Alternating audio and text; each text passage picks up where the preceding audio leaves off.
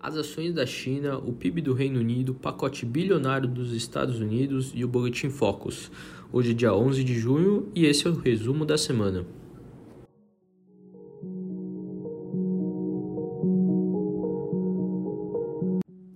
E para começar, vamos falar das ações da China que fecharam em baixa nesta sexta-feira. Pressionadas por empresas financeiras e de bebidas alcoólicas, elas registraram na segunda semana de perda seguida. O índice CSI 300, que reúne as maiores companhias listadas em Xangai e Shenzhen, caiu 0,89%, enquanto o índice de Xangai teve queda de 0,58%.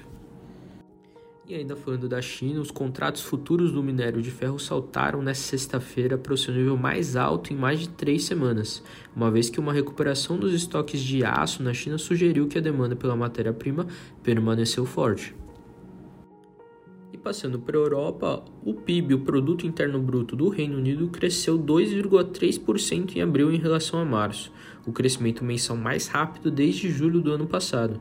O desempenho foi puxado pelo setor de serviços em meio à redução das medidas de distanciamento social à medida que o processo de vacinação acelerou no país.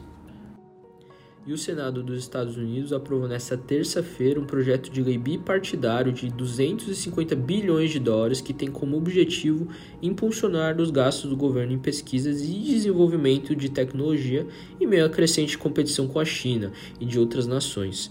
A proposta foi aprovada com 68 votos favoráveis e 32 contrários. O avanço veio depois da votação ter sido adiada pouco antes do recesso do Memorial Day no Senado.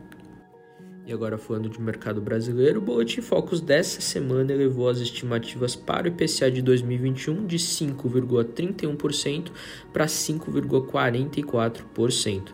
Já a nova projeção do PIB é de 4,36% contra os 3,96% da última semana, enquanto a projeção para a taxa Selic se manteve em 5,75%.